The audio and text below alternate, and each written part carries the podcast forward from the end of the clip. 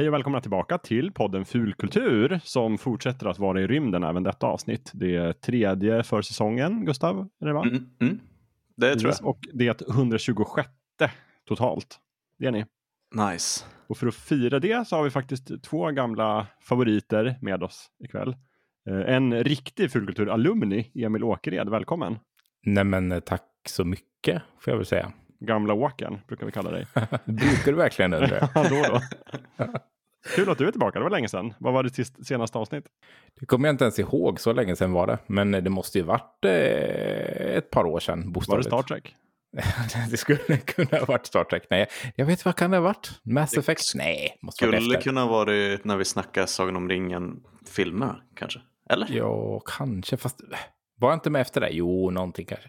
Men du, du och jag hade ju något specialavsnitt också, Jakob. Om, Om The den här- Travelers? Ja, precis. Det Just kan ha varit det sista Ja, det faktiskt. kan ha varit. Det Ja. var ju bara två, tre år sedan. Sådär. Den Ja. serien är väl nedlagd vid det här laget. Så att, Ja, det var ju absolut nedlagt. Det skulle precis komma tredje säsongen, sen var det den sista. plupp, så är det. det. Ja. Men vi har också Ida Blix med oss, också gammal favorit. Du var med bara för eh, i julavsnittet här förra året. Jajamän. Men eh, Det när det var en eh, kast mitt- Star Trek, då går det inte att hålla dig ifrån. Eh, vilda hästar kunde inte hålla mig borta och så vidare. Ja, nej, det, det är mitt stora nöje att få vara med i Fullkultur då och då. Det är bra. Det låter som att du tjatar varje avsnitt och vi säger nej, nej, nej, inte idag, inte idag, nästa kanske. Åh nej, inte hon igen. Exakt. Jag bara, Star Trek. Ska vi prata Star Trek? Eh, tar vi Star Trek nästa gång också, tack. Jag t- Jag tänker vi följer liksom rymdtemat. Förra avsnittet så pratade vi om rymdopera, du och jag och, och Lövet, Gustav. Mm, exakt. Och, och då var det inte så mycket Star Trek. Och sen så ifrågasatte vi till och med om, om Star Trek ens är rymdopera, fast bara lite. Och då tänkte vi, då kör vi Star Trek nu, för att det har ju hänt så mycket i Star Trek-världen. Och vi har i Fullkulturs historia kört två Star Trek-avsnitt redan. Och det här blir det tredje. Men det finns plats för det tycker jag. Mm. Ja, nu med allt, allt nytt så tycker jag definitivt det förtjänar en ny genomgång. Är det nu man får säga lite att jag inte kommer ihåg vad de förra, föregående två avsnitten handlar om? Det får man göra, för jag var tvungen att lyssna igenom dem igen. Och det var, det, det håller. det, det finns utrymme här som vi inte tagit upp där. Picard var med, jag är Mm. rätt säker. Ja, Kapten Picard, alltså inte serien. Ja, precis. Kaptenserien var nog inte påtänkt då. När vi pratade om vanliga Star Trek förra gången, då var det så här att vi pratade om att det precis hade tillkännagivits att det skulle komma en serie som heter Star Trek Discovery. Men den var liksom inte på, fanns inte på vykort ännu, men den var bara tillkännagiven. Mhm. Så det var ett tag sen. Men sen blir det också så fin symmetri tänker jag, för förra året, Gustav, så använde vi de två första avsnitten till att prata om Star Wars. Mm. Så det är liksom tydligt att fullkulturcykeln är att vi pratar, vi har två rymdavsnitt i början av året. Ja. Men jag tyckte också att, eller det, det känns skönt att följa upp med Star Trek för att det, förra avsnittet hände ju det som känns som händer ganska ofta. Att man eh, pratar lite om Star Trek men sen är det liksom eh, Star Wars som tar över. Så börjar man chatta om det istället. Ja, precis.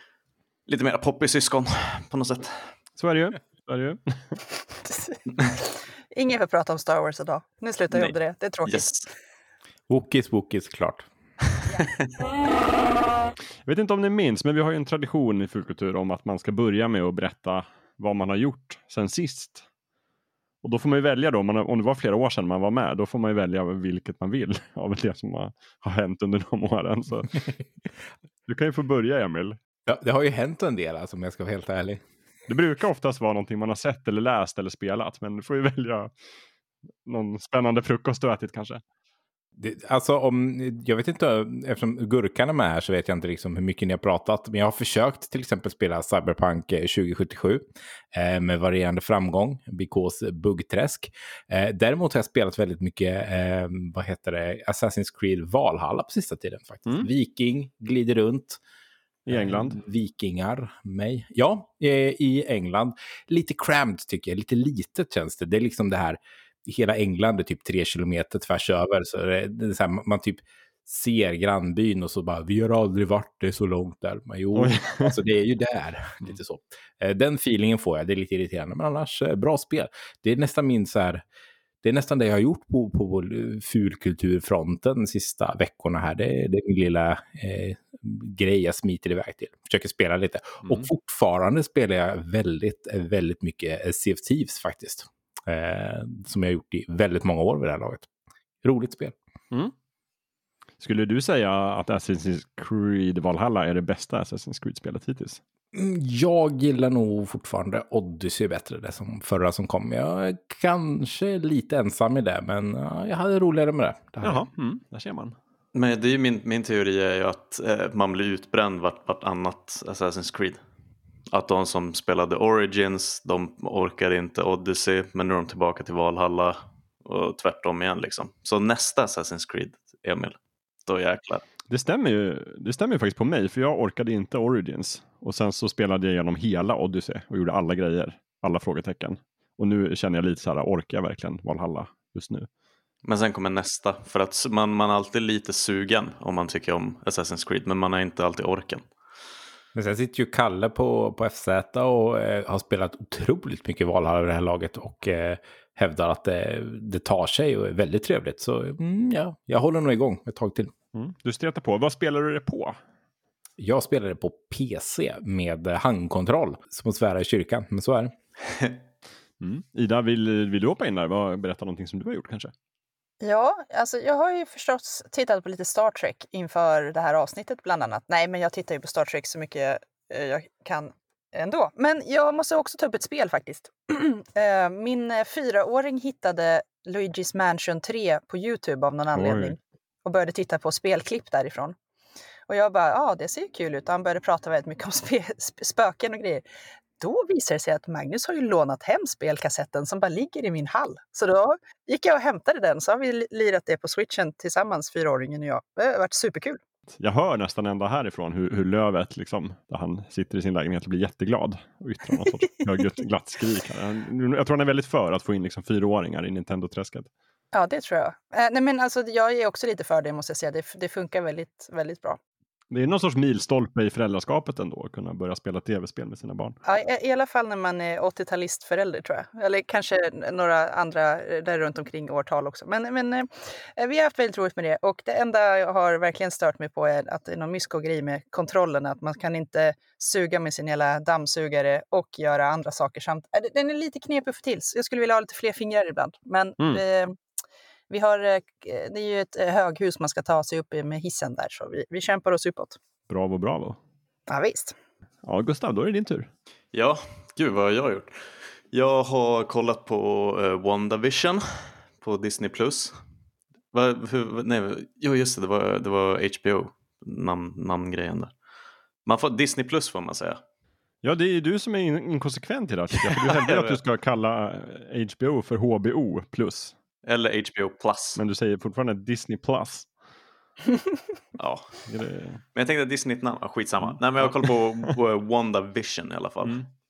Eller WandaVision. Det är, visst, ni hör nästan att det är en eh, liten ploj på television. Ja, Det går ju lite temat i serien. det fattade jag redan innan första avsnittet. Eh, nej men det är snyggt för det är båda deras namn också liksom.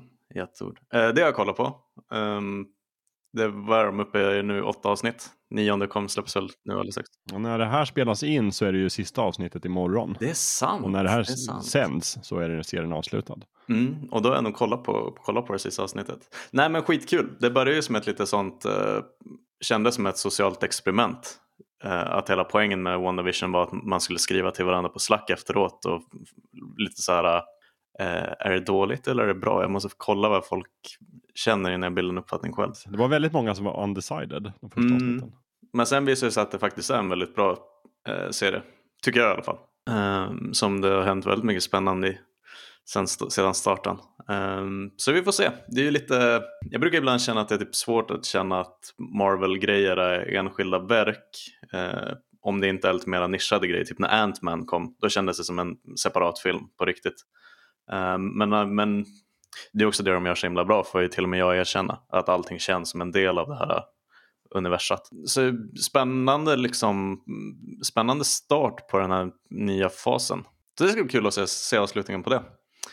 Um, sen har jag också spelat lite, vad har jag spelat? Jo, det här, den här panghitten från Skövde, Valheim. Eller Valheim. Åh, så bra att du, någon tar upp det. Jag blir så nyfiken på... Det verkar vara ett blivande jättespel. Oh ja, det är lite samma. Det kommer inte att bli lika stort som Minecraft såklart. Eh, men det är lite samma känsla som när Minecraft slog igenom i liksom entusiastkretsar och plötsligt hade det sålt ett par miljoner exemplar. Det är ju skitkul. Det är, alltså, börjar väl som typ en ensam utvecklare och nu är de fem pers i Skövde som uh, har gjort ett Alltså lite så eh, överlevnadsspel i eh, nordisk mytologi där man hackat grådvärgar och bygger stugor och eh, letar liksom, samlat på sig trä och sten och grejer. Um, det var jätte, alltså pangsuccé, en viral hit får man väl kalla det. De har väl kränkt iväg en fem miljoner exemplar, hade de inte det? Jo, det är senaste milstolpen tror jag.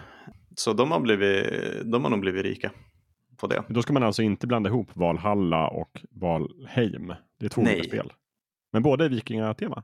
Ja, och det är lite så. Um, det känns som att det går i skov när nordisk mytologi är poppis i spel och film och sånt där. Men just nu i spelbranschen så är det ganska hett både med Assassin's Creed och det här nu och lite andra. Men eh, faktiskt, alltså det, det, har någonting. Det, grafiken är lite så eh, medvetet skitig och lågupplöst tätt inpå. Det känns lite som ett Playstation 1 2-spel på något sätt. Eh, men sen har de lagt väldigt sofistikerad ljussättning och partikeleffekter på det. Så om man, om man backar liksom två meter från skärmen då ser det fantastiskt ut. eh, men sen så ser ansiktena ut som liksom, eh, väldigt lågupplöst. Och det har sin charm, det har verkligen någonting.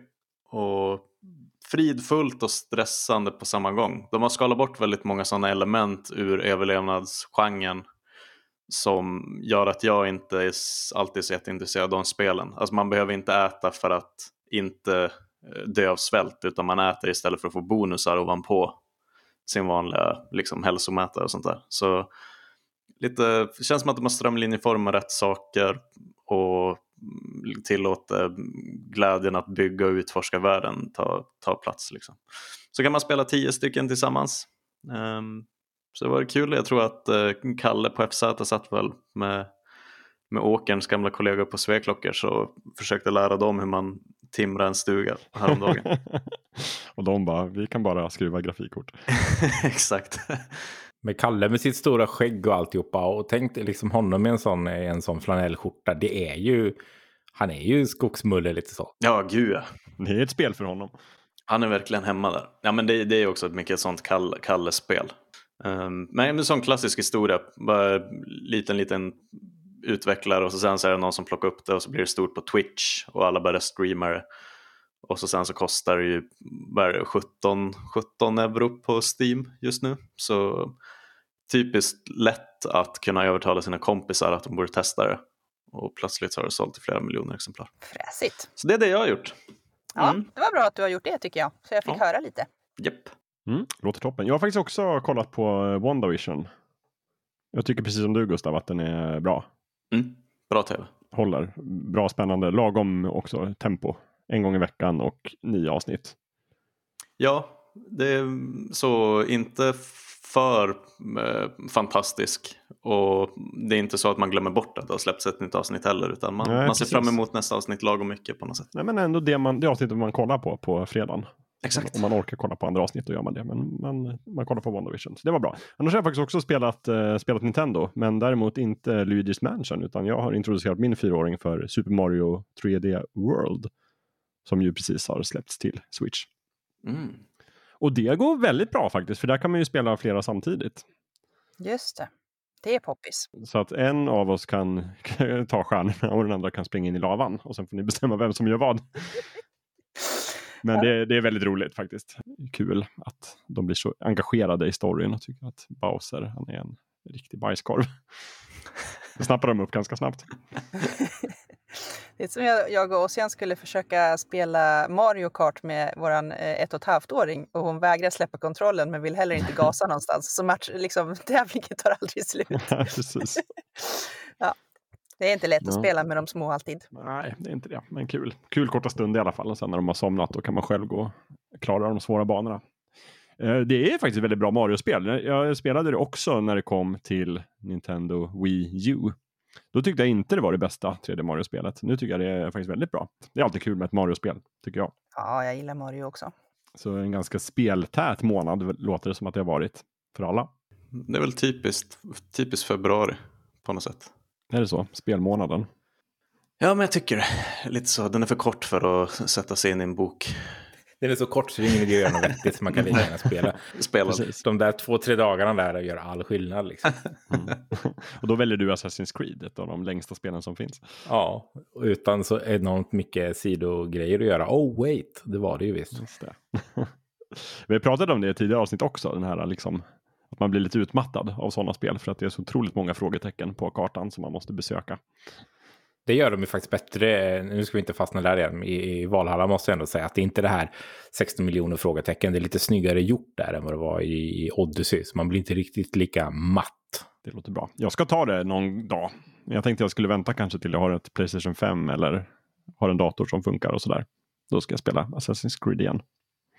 Men, eh, men nu, nu ska vi faktiskt ut i rymden igen och utforska, vad är det de säger, främmande nya världar eller konstiga nya världar. Strange New Worlds. Vi ska prata Star Trek. Uh, och jag vet inte, ingången är väl så här att som sagt, sist vi pratade om Star Trek, då var de här filmerna fortfarande aktuella som JJ Abrams fick börja göra. Tre stycken långfilmer blev det allt som allt. Och då var också de nya liksom, tv-satsningen för Star Trek i startgroparna. Det fanns någonting som heter, nu ska vi se om jag säger rätt, CBS All Access som var någon sorts amerikansk strömmande videotjänst som tyckte att vi ska också göra content. Det är väldigt hett. Och då ska vi återuppliva den här gamla rymdfranchisen. Vi ska göra en Star Trek-serie. Och sen ska vi göra The Good Fight som jag pratar ofta om som är en av mina favoritserier. Det var väl de två bra grejerna kanske som kom ur CBS All Access som nu inte finns längre. Eh, för nu har de blivit en del av den kommande tjänsten Paramount Plus. Just det. Eller, eller Paramount Plus kanske om man ska prata engelska. Beror Den kommer till Norden 25 mars eller något sånt där. Så det, det är inte så långt kvar Är nu. det sant? Så den kommer också hit? Det är Ja. snart. Ja. Herregud. Ja, det är verkligen svårt. Men de har ju då liksom svalt upp både Star Trek-franchisen och faktiskt också säsong 5 av The Good Fight kommer, tack och lov. Och då har det ju kommit både, dels har vi den här Star Trek Discovery som är kanske huvud Star Trek-serien, men de har också gjort en uppföljare till Next Generation med gamle, gamle gubben Kapten Picard som får åka ut i rymden igen. Och dessutom då den tecknade Star Trek-serien Lower Decks. Så det finns liksom mer Star Trek på tv nu, tror jag nästan, än det någonsin har gjort. Ja, i alla fall på samma gång. Ja, verkligen. Jag tror aldrig det har gått tre tidigare. Sen är det väl inte lika många avsnitt, så att den totala massan Star Trek kanske är fortfarande mindre. Men eh, det var i alla fall länge sedan som det fanns så mycket Star Trek att titta på, på en och samma vecka. Och det är ju kul, men då tänkte jag vi skulle, då tänkte jag vi skulle börja lite där och bara ta liksom lite så här tempen på er hur det känns att gilla Star Trek nu. Och då tänkte jag, då måste man ju börja från början, så då tänkte jag också att ni skulle få göra checka in och berätta vad är Star Trek för er och när upptäckte ni Star Trek och varför tycker ni om Star Trek? Eller om ni inte gillar det så måste ni också förklara er, vad gör ni här? Men jag antar att alla till, på viss, till viss del gillar Star Trek i alla fall. Vissa vet jag. Jag har fått för mig att du gillar Star Trek Ida i alla fall. Eh, Jajamän. Det gör jag. Du kan väl få börja med en liten historia. börja? Vad, hur, började, hur började din Star Trek-fascination? Alltså jag, jag har eh, funderat på det här. Jag, jag har minnen av att ha sett Star Trek här och där på typ natt-tv när jag satt och jobbade i en taxiväxel för jättemånga år sedan. Alltså så här, jag har små glimpsar att jag har sett det. Men det var eh, mycket senare, eh, jag måste ändå ha varit i 20-årsåldern när det var liksom en bokhylla hemma hos min dåvarande pojkvän med alla DVD-boxarna. Eh, och de var så snygga de där boxarna så jag kunde liksom inte låta bli. Så till slut var det bara så här, okej, vilken tar vi först liksom? Och så Mhm. så jag bara, plöjde vi dem då, tog jättelång tid. Ehm, och jag, jag fastnade nog ja, men direkt egentligen. Det är ju det är så jävla skönt eh, mys på något sätt. Alla försöker ändå, okej de håller verkligen inte sams allihopa, men det finns ändå någon grundtanke inom The Federation att nu, nu lägger vi allt skit med krig bakom oss och så lever vi tillsammans i harmoni. Varför gör vi inte det på riktigt? Jag blir lite så. Det är skönt att fly dit, där allt är i, i lugn och ro på något vis. Så jag, vill, jag vill leva tillräckligt länge för att vi som mänskligheten ska ta oss dit. Vad var det för serier du såg först då? Var det originalserien eller Next Generation? Eller? Vi började från, vi såg dem nog i, i liksom någon sorts ehm, tids, alltså Star Trek tidsordning. Så vi började Okej. med, med ehm, vi kan inte ens ha börjat med originalserien, 60-talsserien. Vi måste ju ha börjat med, är inte det mm, en Enterprise som kommer före? Jaha, ni såg den så? Okej, det, var, det var så pass. Mm. Ehm, det kan, ja, jag tror det faktiskt. Jag vill minnas att vi la ganska mycket tid på att se alla serier. Liksom, de går ju omlott lite grann också. Eh, så att man liksom fick se Deep Space Nine blandat med de andra för att de, de gör lite guest appearances. Så här. Eh, mm. Men ni gick Men, liksom eh, inbördes kronologiskt och började med den som utspelar sig tidigast. Ja, i alla fall eh, som fanns eh, då, eller hur? Ja, Mm. det måste Ja, det ha varit så. För det har, ju, det har ju som sagt tillkommit lite grejer efter det. Men, men så att ja, det är jättekul. Ehm, och sen, ehm, så nu när det har kommit nytt så har jag liksom tänkt äntligen så kommer det mer av det här bra tv. Mm. Emil då, vad är din berättelse? Du känns ju som en ganska arketypisk sci-fi-nörd på många sätt. Jo, men så är det. Jag har alltid haft en viss sci-fi fascination ända sedan den gamla goda tiden när man läste böcker, ni vet, sådana här väldigt tunt skivade träd som man kan eh, med bokstäver på.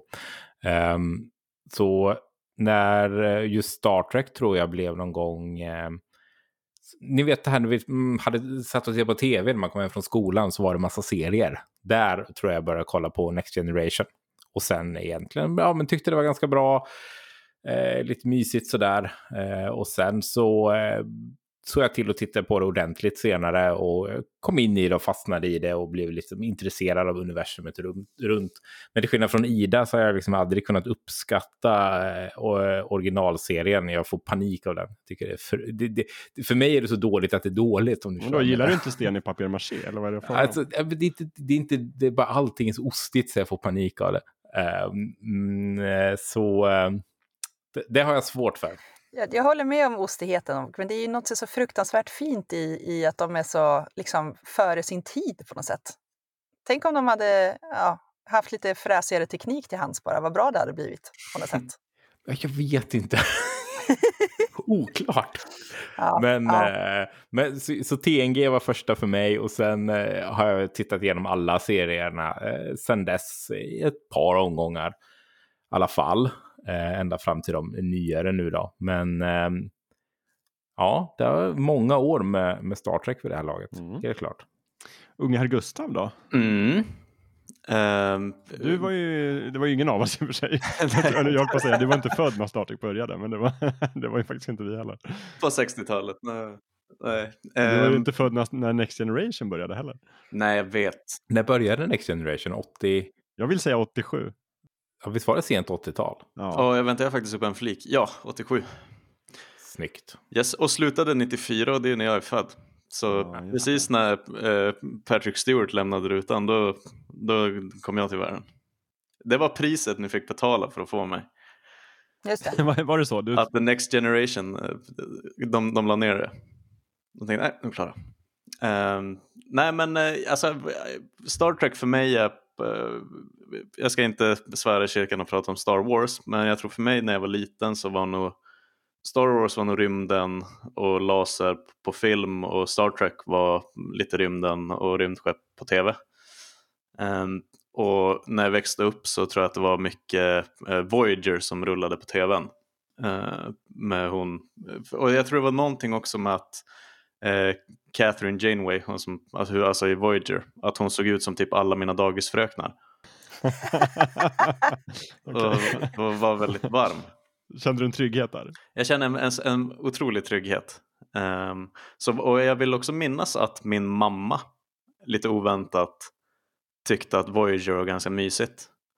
Så vi brukade kolla på det tillsammans när det gick på tv. För annars är ju min mamma är ju väldigt typisk sån, hon tycker om Downton Abbey och Jane Austen-grejer. Mm. Ehm, men Voyager kanske är den mest Downton Abbyga Av, av Star de Trek, Star av de Trek-serier? Star Trek-serierna. Ja, det mam- måste mammavänligaste serien.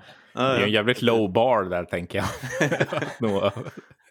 Nej, men, men ärligt talat så tror jag också att det flöt ihop lite. Att jag kan nog ha sett både Next Generation och Deep Space Nine liksom blandat med Voyager. Men att jag tänkte att det nog var olika säsonger kanske. Mm. Så att jaha, nu är det en kvinnlig kapten och oj, nu är det han som är flintis. Och... Men här var du ändå ung, får man säga. Ja, gud ja, det här är ju när jag fyllde tvåsiffrigt. Ja. Uh, sent 90-tal, tidigt 2000. Eh, sen var det ett himla skutt egentligen när jag kände att Star Trek var ganska töntigt där ett tag. Mm. Um, alltså lite campy på samma sätt som jag fortfarande kan känna för uh, Doctor Who. Det är en sån uh, uh, kultgrej som jag inte har gett en riktig chans än. Mm. Så då det, tog det ganska långt tag och sen så läste jag så mycket på internet om att eh, Star Trek The Wrath of eh, Khan var en riktig pangfilm. Um, så då såg jag den någon gång i tonåren. Och efter det så dröjde det väl fram till att JJ eh, Abrams-filmerna dök upp. Så det har gått lite i skov för mig i Star Trek. Det har aldrig varit min stora, stora kärlek. Men eh, det har följt med mig ända sedan jag var en liten knodd uppe i Skellefteå. Mm. Och eh, nu så här i, i efterhand så har jag ju väldigt mycket alltså Patrick Stewart för mig är ju Picard in, nästan innan han är Patrick Stewart och alla andra roller han har gjort i sin karriär. Så det är ju verkligen blivit, Star Trek har ju liksom lite så flygande radarn och gjort saker väldigt synonymt med, med Star Trek utan att jag tänkt på det. Typ. Mm. Så det är väl lite därifrån jag kommer. Att det har följt med mig formativa år utan att jag tittat på det fokuserat. Det har varit typ periferin på något sätt. Och påverkat mer, mig mer än vad jag trott. Ja, precis. För så där är det väl. Alltså Star Trek är ju så himla mycket i det ligger och bubblar i liksom folksjälen någonstans för att det har fått så otroligt stor kulturell spridning. Jag menar, alla nästan känner väl igen liksom Enterprise och Spock i alla fall. Mm. Och kanske lite mer också för mig var det ju så också. Jag, var, jag, vet, jag kommer inte ihåg hur gammal jag var, men jag var ganska ung. Och då, min, det första jag fick upp om att Star Trek existerade, det var egentligen en parodi på Star Trek. Som, eh, jag läste en gammal en datortidning som heter Svenska Hemdatornytt på 80-talet kanske, 88, 87, 88, så jag var 7 eller 8. Och där finns det, fanns det en serie som hette Torsten. Torsten var med om lite olika äventyr och i ett äventyr så hamnade Torsten i rymden och träffade Kapten Knirk och Mr Speck som åkte omkring. Ja, och det, jag hade liksom ingen koppling till de här karaktärerna, men jag bara tänkte, jaha, vad är det här? Jag fattade liksom någonstans att det här är liksom någon form av parodi på några som finns. Och sen så var liksom Enterprise med och såg lite så här halvdassigt tecknat. Jag tror det var typ eh, Johan van Loo eller någonting som gjorde den här serien. Men då såg jag liksom, gud vilket, vilket fult rymdskepp. Men ändå liksom ikoniskt. Och sen därifrån så dök väl liksom de här bara bilden på Enterprise upp lite här och där. Jag vet inte hur man liksom fångade upp saker förut innan internet, men typ jag vet inte, baksidan av kalanka tidningar känns som att det ibland kunde vara reklam för köpfilm. Och då var det väl kanske så här ah, att man såg omslaget till någon Star Trek-film eller någonting. Men liksom sakta men säkert så dök det upp bara namnet Star Trek, att det fanns någonting som heter Star Trek. Och det var liksom innan, det var långt innan jag ens visste att Star Wars fanns. Så att, uh, ja. Men sen gick de i alla fall på tv minns jag, långfilmerna. Och då skulle jag spela in första Star Trek-filmen, Star Trek The Motion Picture, när den gick på SVT. Då skulle min mamma programmera videon för jag hade ju gått och lagt mig. Men så misslyckades hon med det som var ungefär så här 50-50 om man lyckades spela in någonting på den tiden. För man måste välja liksom rätt kanal på videospelare. Videospelare Gustav förresten, det, är så här, det var en gammal apparat för att mm -hmm. spela upp film. Du har kanske bara hört talas om dem i legenderna, men det var innan liksom internet och DVD fanns så var det, ah. kunde man spela in från tvn på det sättet. Om man hade tur. Eh, så, om man hade tur, om det gick då. Det gick inte, så det vart inget Star Trek. Men man hörde ändå på namnet också att det var väldigt coolt. Men sen bara några veckor senare så gick ju Star Trek 2, The Wrath of Khan, och den lyckades jag spela in. Och sen såg jag den då kanske typ 200 gånger på video och tyckte den var ungefär det coolaste som finns. Uh, och det var väl ungefär också i samma veva som jag såg den första Star Wars-filmen hemma hos en kompis. Så de två grejerna kom för mig väldigt, väldigt samtidigt och har egentligen alltid existerat parallellt. Mm. Och sen fortsätter jag liksom med, det fanns någon kortlivad serietidning som hette Star Trek som man kunde köpa i kiosken. Och sen började ju Next Generation gå på TV4 och sen var det ju Voyager också på eftermiddagarna när jag pluggade. Så kunde man gå hem och äta mellanmål och titta på Voyager. Och på den vägen är det ju. Mm. Jag kommer ihåg att jag var fascinerad av, på tal om Voyager, och Voyagers intro eh, väldigt eh, tidigt när det gick på tv. Det var väldigt mm. mysigt, de flyger där och Det är eh, vad heter det, de här färgglada molnen flyttar på sig. Och Ja. Väldigt fint var det. Väldigt 3D-igt, väldigt fancy på den tiden. Precis. Det är ju lite lugnare tempo också än om man introt till Next Generation där man nästan bara ser Enterprise när de åker i warp speed Mm, och swooshar förbi. swoosha förbi. Men här har de gjort dyra pengar på en 3D-modell tror jag, Voyager. Så de bara, den här måste vi visa upp väldigt mycket. Visst känns det lite så, så här, det här var, det här var orimligt dyrt. Låt oss ha den med jättemycket. Kan Voyager flyga långsamt över skärmen? Hela introt.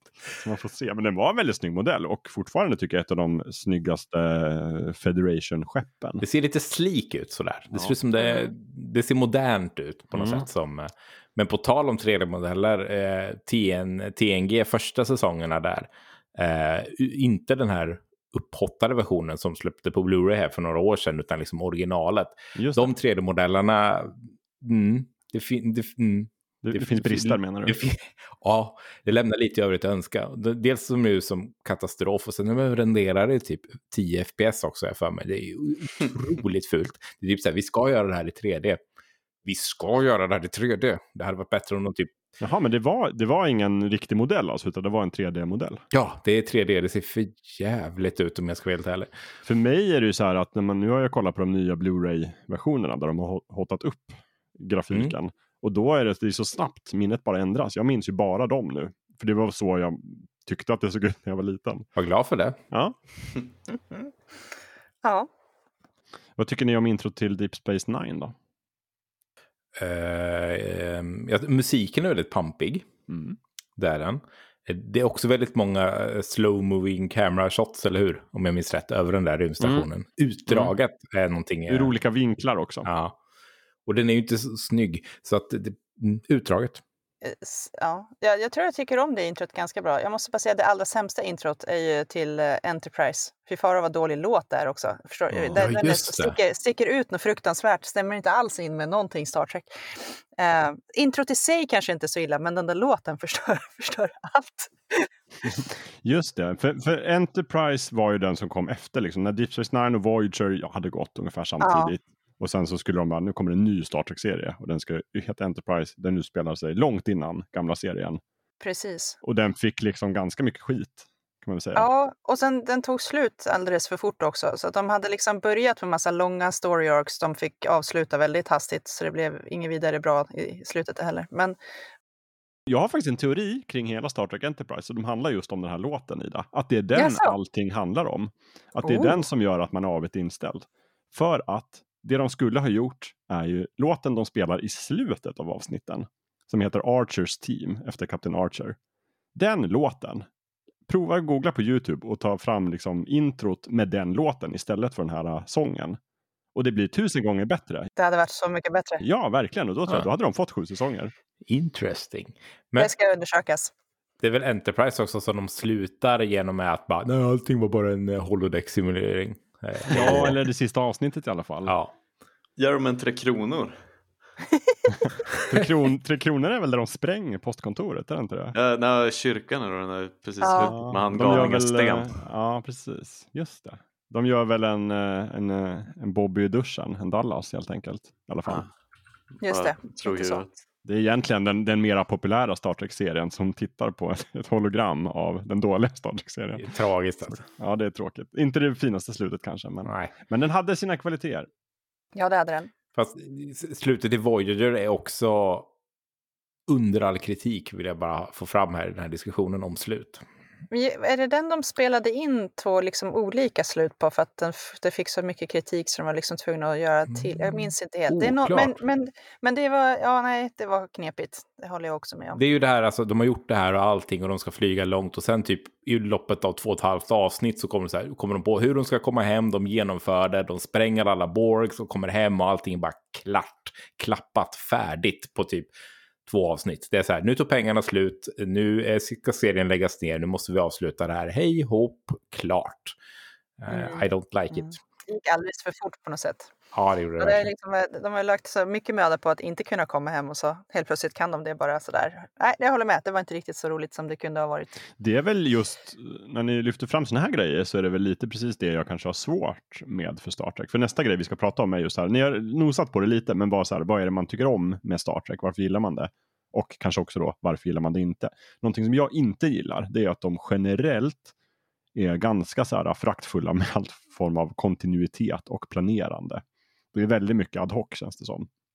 Det är liksom, generellt är det ju avsnitt för avsnitt, någonting händer i avsnittet, nästa vecka, det är som att det som hände förra veckan aldrig har hänt. Oftast, ibland är det ju så, inte så, men väldigt ofta är det ju liksom så här, vi upptäcker ett spännande, mäktigt nytt vapen, det här avsnittet.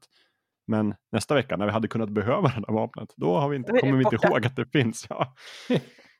Och i Voyager är det ju verkligen så att i första avsnittet säger de typ så här oj oj oj, vi är i andra änden av galaxen, vi har bara eh, 38 fotontorpeder kvar, hur ska vi klara oss? Och sen under loppet av sju säsonger så skjuter de iväg 8000 fotontorpeder och det är aldrig mer något problem att de har liksom ont om resurser. Lite sådana grejer kan jag ju störa mig på. Ja. Ja, det är inte, ja, men det är inte, så inte så noga. Ska Ett avsnitt i taget funkar väl? Men nu är vi där igen. Tänk vilka snygga 3D-modeller de hade, de där fotontorpederna. Ja. Måste användas mycket. Nej, men jag är med på vad du menar. Jag tycker eh, generellt att det blir bättre och bättre, helt ärligt, ju längre ju, inom kommer det serierna. TNG är väl väldigt så i början också. Det är verkligen avsnitt för avsnitt. Sen kommer de igång med lite längre story arcs där de faktiskt kommer ihåg vad de gjorde för en vecka sedan. Mm. Uh, och Enterprise är väl kanske, man ska säga, ännu mer så att det är ganska långa story arcs. Mm. Uh, jo, men precis. Och Deep Space Nine framför allt kanske har ju väldigt ja, långa. Det, ja, det är ju egentligen, det brukar ju pratas om som Star Trek-serien med en story arc över flera säsonger. Och, och, det är ju därför de som gillar Deep Space Nine brukar gilla den väldigt mycket. Uh, men det handlar väl också lite kanske om att Star Trek har följt med så mycket, att den har liksom utvecklats med tv-branschen i stort.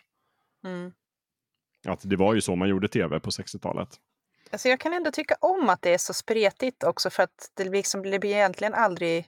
Okej, det, blir, det kan vara tråkigt, men, men det finns liksom, man, man kan inte förvänta sig att varje avsnitt bjuder på samma liksom, formula på något sätt. Utan det kunde vara tidsresor och helt plötsligt så gör de någonting annat. Och så. så det, det tyckte jag ändå var lite av skärmen med, med det. Det finns ett, någon sorts tema de kan hoppa in i till lite olika håll. Eh, alltså, jag bara tänkte nu att jag var så liten när jag började kolla på det på tv och att jag läste väldigt mycket Kalanka Pockets framförallt samtidigt. Och där är det lite samma, samma stuk i Kalanka att det händer något sjukt och så sen i nästa så är det som att, att det är sånt lapptäcke av uh, historier och det är samma karaktärer men de har liksom ingen, det är guldfiskminne mellan alla Ja, ja precis. All, allt det som händer. Sen man måste läsa ett samlingsalbum av typ Carl, Carl Barks för att man ska få någon kontinuitet. Mm. Så jag tror jag bara tog allt det där för givet när jag var liten. Mm.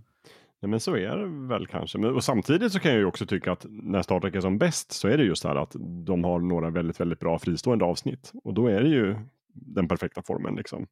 Mm. Jag vill minnas ett avsnitt som jag blev, nu får ni rätta mig om det här aldrig har hänt i The Next Generation. Men jag har för mig att det var något avsnitt som um, Star Trek har nog gett mig ganska mycket att lära om livet. Sådana koncept som är lite för svåra för någon som är 7-8 kanske. Men något, någon grej i att Picard typ lever ett helt liv någon annanstans och blir en jävel på flöjt, rymdflöjt mm. typ. Det är väl en av de bästa avsnitten enligt många. Ja, jag tror det är ett av de absolut högst rankade på sådana här sammanställningslistor. Oh, Nej, men att det bara var sån, eh, att jag fick lite sån existentiell panik. När han i förbifarten säger till någon typ, ja, var fast i ett timglas i 70 år eh, och lär mig att spela flöjten. Jag tror att han säga, oh, bara ramlar omkull på, på sitt rymdskepp och sen eh, under tiden de frenetiskt försöker få liv i honom så lever han ett helt liv liksom någon annanstans. Jag tror de hittade, de hittade en probe i rymden och, det här, och den har det här, ett helt folk som har gått under. Den har liksom hela deras historik i sitt minne och det här är det sättet då för den att föreviga det och föra det vidare. Att han Så får genom, genom, och det, för det, det som, om jag minns rätt, det som hans, eh, det här eh, virtuella upplevelsen slutar med att de skjuter upp den här proben som de sen hittar då i verkligheten så att säga. Eh, men det, det, är faktiskt ett fantastiskt eh, avsnitt måste jag säga. Alltså, Patrick Stewart är ju en grym skådespelare och det märk, alltså han, han gör det där, sådana där avsnitt eh, briljerar han ju extra mycket verkligen. Ja, han är ju en gammal, gammal Shakespeare-skådis av den gamla skolan. Så, och det tror jag verkligen är liksom anledningen, att han, han är enkommen och anledningen till att många tycker att The Next Generation är den bästa Star Trek-serien. För inget ont om William Shatner, men han har en lite annan eh, skådespelarstil. ja. säga. Jag kan säga att det avsnittet heter The Inner Light om någon vill ge sig ut på internetjakt sen. Men då skriver vi också upp den i länklistan. Tycker Mm. jag. Det kan göra. Men jag tror verkligen just det att han är lite samma sak med typ eh, med Spock också. Eh, Leonard. Mm. Eh, eh, Nimoy. oj, tack gud. Det var en konstig grej att, eh, att glömma bort. Eh, nej men att just det här att är man så liksom tränad eh, teaterskådis och har gjort mycket Shakespeare. Då är man ju van att hålla monologer som man själv inte fattar. Eh, och göra dem över, övertygande. Så där tror jag väldigt mycket, för om det är någonting Star Trek vågar så är det att lita på, lita på sina stories och att det inte blir för eh, kufigt eller liksom eh, för icke-verkligt på något sätt. De, de vågar ju verkligen lita på att karaktärerna och världen håller. Och då är det ju tur att man har Patrick Stewart som kan liksom på ett väldigt, väldigt övertygande sätt förklara varför saker och ting ser ut som de gör. Och nej, det är fint. Sen är det ju så mycket liksom jag tror jag växte upp och fick en känsla av att Star Trek hade ganska mycket sensmoral i sig. Att det var lite som Bamse. Att det var inte bara dunderhonung utan man skulle också lära sig att vara snäll. På något sätt.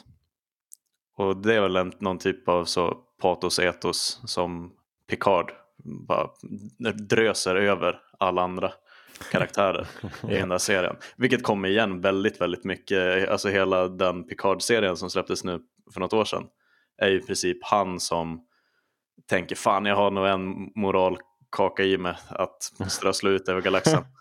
Jag fixar det här liksom. Ja.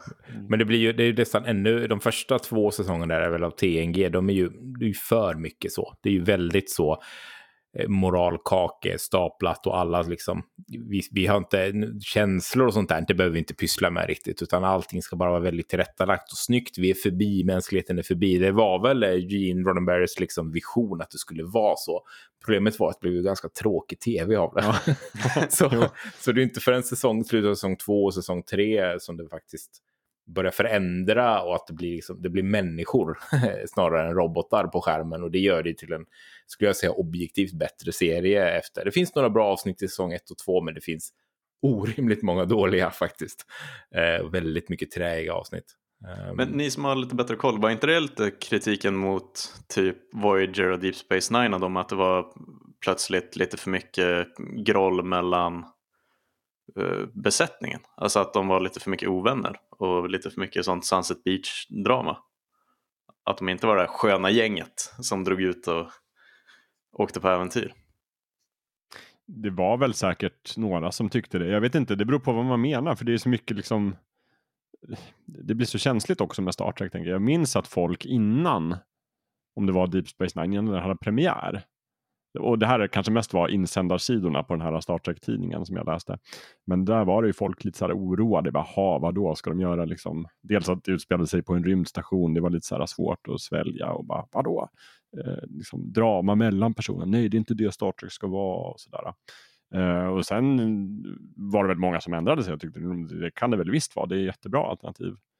Uh, och, och, när det gäller Voyager så vet jag att det var också någonting som de lovade väldigt mycket. Så här. Alltså Voyager kommer handla till stor del om att det är konflikter på Voyager mellan de här eh, Voyagers originalbesättning och de här eh, Marquis som har kommit in i besättningen.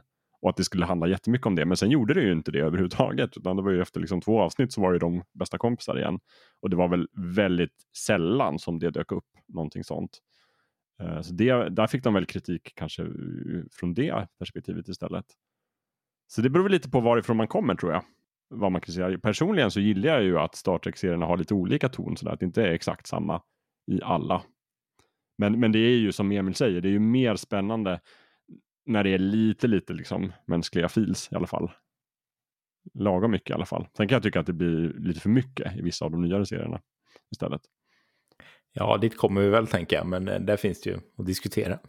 Ja, men jag tänker det fina är väl ändå någonstans att, att de är liksom på alla, det är någon sorts uppdrag på, man ska lära sig något mer, eh, upptäcka galaxen, man ska, vi, vi som människor kan bli bättre och de försöker bli bättre på något vis det är, nog, ja, det är något fint i det helt enkelt. Så blir det liksom aldrig dystopiskt och superhemskt som typ Battlestar Galactica som jag inte klarar av att se klart för det är så deppigt. Liksom. Mm. uh, det är bara hopplöst, det är bara djup. Jag vet inte varför de kämpar på i så många säsonger. fan. Men Star Trek är liksom ändå, det finns alltid lite hopp på något vis. Det kan bli bra där. Med det. Jag tänker det är det övergripande temat som är fint. På tal om eh, väldigt bra så, ehm, de gamla serierna, vi pratade om dåliga slut förut. Eh, The Next Generation har väl kanske ett av de bästa sluten som någonsin har gjorts eh, i en eh, serie och framför allt skulle jag säga det bästa av, av Star Trek-serierna. Det är väl All Good Things tror jag som är tvådelat, eh, tvådelat avsnitt. Det är framförallt den sista scenen när de sätter sig ner vid, vid, vid pokerbordet allihopa. Ja, eh, riktigt, riktigt eh, fin avslutning på alla de säsongerna med alla de eh, karaktärerna. Det är också YouTube-vänligt material för den som vill titta. ja, riktigt bra slut. Sen kommer ju alla filmerna också och delvis förstör det tycker jag. Men... Eh, ja. Men det är en bra tv-serie avslutning. Men hörni, ska vi, ska vi bara snabbt kanske gå varvet runt och så får ni lyfta upp så här, någonting som verkligen det ni gillar med Star Trek. Så här, varför det är ändå någonstans. Det, jag märker ju nu när vi pratar att alla kanske inte håller det som sin favoritserie, men alla verkar ju ha någon form av så här varma känslor för det ändå. Så att kan man lyfta någonting som, som, som det beror på kanske? Gustav, du är yngst, så du får börja. Så, så jag får börja, yngst ja. först. Um, nej, jag tror jag framförallt tycker om att det är det, det är som vanlig grej att man tycker att det är snackigt. Uh, snackig sci-fi. Men jag tycker verkligen om den grejen. Att det inte bara liksom effektfest utan det är väldigt mycket dialogen som, som bygger Star Trek för mig och gör världen trovärdig. Um, både när det liksom är Picard som håller låda men jag, jag diggar den grejen, det är nog det jag tycker om väldigt mycket med Voyager också. Att jag började ju kolla på det innan jag kunde engelska och så sen så lärde jag mig allt, allt eftersom. Jag, jag tycker att det är det som är det mysiga, på skeppet när de pratar med varandra och liksom ta sig an alla de här moraliska dilemmana som, som uppstår. Uh, mycket mer så än uh, jag vet inte vad man ska jämföra med, alltså, lite så här blajigt när man har fastnat och kollat på Stargate SG1 på sexan. Och då känns det lite som att det, det håller en högre klass i typ Star Trek, The Next Generation och Voyager. Att det, det är någonting väldigt, väldigt mysigt och hemtrevligt. Bonuspoäng då när karaktärerna ser ut som mina dagisfröknar från Skellefteå. ja. Men väldigt sån, äh, även när det är farliga grejer som händer så tycker jag att, att det är en väldigt så familjär stämning i Star Trek. Så det är väl det. Star Trek för mig har aldrig varit det här stora äventyret utan mera typ att man kan ha man kan ha en trevlig stund mitt ute i en mörka rymden på något sätt. Och du då Ida? Men jag kan nog verkligen hålla med om den familjära känslan. Att man, jag, från första stund så kände jag mig bara så här, wow, dit, dit skulle jag också vilja liksom leva där i rymden och vara på väg någonstans och lära, resa runt och se massa nya grejer, träffa massa nya coola raser som man kan lära sig grejer av. Eh, men alltså, det är ju tekniken som verkligen gjorde det för mig. Den är, det, det, liksom, det, det, det känns inte helt overkligt och otroligt utan det känns ändå som att i framtiden så skulle vi kunna transportera oss. Vi skulle kunna få mat ur coola maskiner som bara materialiserar sig, det man önskar sig. Liksom. Eh, och jag ville, bara, jag ville bara ha det där. jag vill fortfarande ha det. du har fått en hel del, i alla fall från gamla serien. Du har fått liksom dataplattor som du kan gå omkring med. Och... Japp. Jag, jag förstod aldrig ens i originalserien varför de har så många skärmar. Den, är helt obegriplig. De kommer med ett helt berg av plattor till Kirksby. Hans, så ska han liksom titta på en, en grej per skärm. Just det. Oh, jag har så mycket jobb att göra. Jag vet. Man bara, var, varför? Nej, men jag, man har, vi har fått mycket av Star Trek, alltså mobiltelefoner och allt möjligt coolt så att, som är på riktigt nu. Så det är väl transportören och den där maskinen som bara magiskt får fram maten jag är sugen på som saknas. När som helst. Och så massa eh, läkemedelskonst förstås, där de kan typ bota vad som helst nästan. Är också, det skulle man ju vilja ha. Emil, vad säger du då? Jag är väl inne på samma spår egentligen. Att, ja, men det är det här lite mysiga, familjära, det här upp, upptäcka glädjen.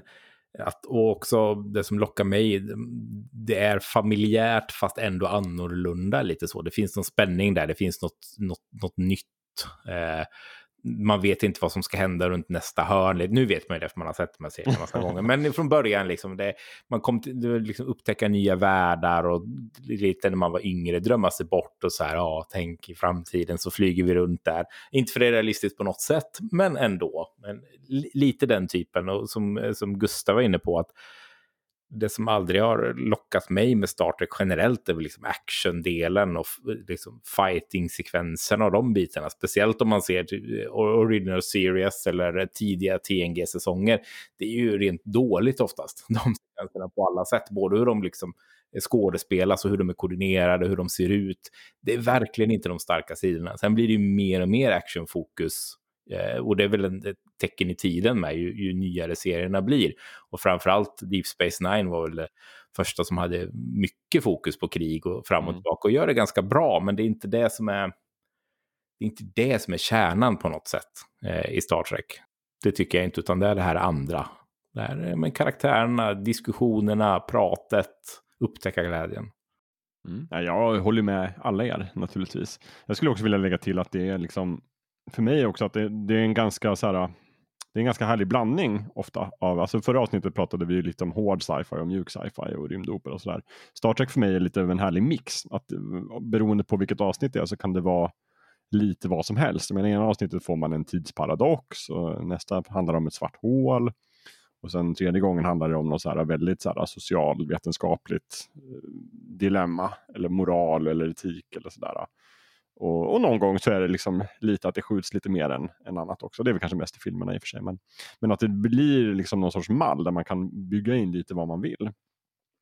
Och, och det finns också om man tänker liksom drar in hela, liksom, det finns ju expanded universe där de har byggt böcker och serietidningar och, och massor av filmer och sådär. Så, så är det ju ännu större variation. Och ja, men så det gillar jag, att det blir lite så här, ja, men det mesta får plats i Star Trek-ramen, även om, om man kanske kan tycka att själva kärnan är väl just som ni sa, det är de här äh, mysiga dialogerna mellan trevligt folk som man gärna själv skulle vilja jobba med. Och om man ska ut i rymden så varför inte göra det med, med den checka besättningen på Enterprise. Och det är väl det egentligen om man ska röra sig lite till de, till de nya serierna som har kommit nu så, så, så tycker jag att det är en stor blandning av att liksom försöka göra någonting nostalgiskt för de som såg de gamla Star Trek-serierna men också kanske uppdatera det till jag vet inte, modernt tv-språk eller modernt sci-fi-språk i alla fall. Och det är väl där jag blir lite mera så här, ja, men som, som du var inne på, rymdstrider, Emil, att det är inte liksom det de gör bäst.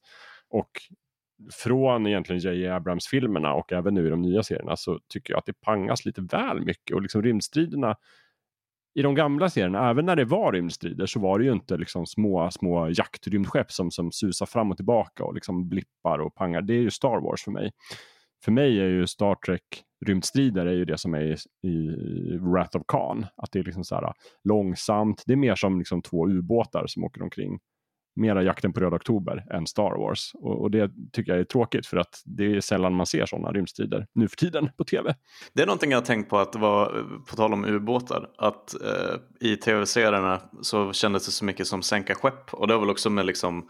specialeffektbudgeten att ja. det var väldigt mycket eh, att någon som sa oj shit nu blev vi träffade och så sen så var det sån shaky cam på, på bryggan när folk satt och sa wow flög fram och tillbaka. Vilket de gjorde ganska snyggt när de skulle äh, i Spaceballs med, med samma grepp. Um, nej men att det var mera det det handlade om. Uh, och du vet så här flytta 50% av sköldarna till skärten för nu kommer de därifrån och från höger till vänster. Inte den här, um, alltså det som Star Wars gjorde snyggt redan på liksom 70-80-talet med, med just visuella strider utan att det var mycket mera röd oktober-feeling som, som du sa Jakob. Um, och det är väl egentligen det som är det man märker tydligast att liksom, det är en otroligt explosiv start på JJ Abrams-rullen. Mm. Med liksom explosioner och skepp till överallt. Och det känns väldigt så känns väldigt Star Wars plötsligt. Eh, innan de kommer vidare från den liksom prologen. Men eh, det kanske, där kan inte jag svara som liksom purist från 80-90-talet om det inte är Star Trek. Vad tycker ni? Men jag tycker väl också att striderna i, i Star Trek har liksom aldrig handlat om att din så här, favoritkaraktär riskerar att dö. Alltså det kunde de ju förstås göra, men det har liksom inte varit någon så här Game of Thrones där favoriterna bara försvann en efter en, utan det är liksom inte det fokuset riktigt. Utan som ni säger, det har varit mera kriga, liksom, striderna har varit lite annat. Uh, inte huvudfokuset riktigt. Uh, och det har jag tyckt jag varit ganska skönt, att det, inte, det har liksom inte handlat om massa blod och splatter och grejer eller något sånt krig, utan det har varit lite annat som har varit... Konflikten i sig har varit fokus och hur man ska medla slut på den på något vis. Mm. Också mycket att det har varit mycket um, just det här att de hela tiden ska ringa varandra mitt i alla strider. Och ta upp dem på storbildsskärm och säga hallå vad fan pysslar ni med?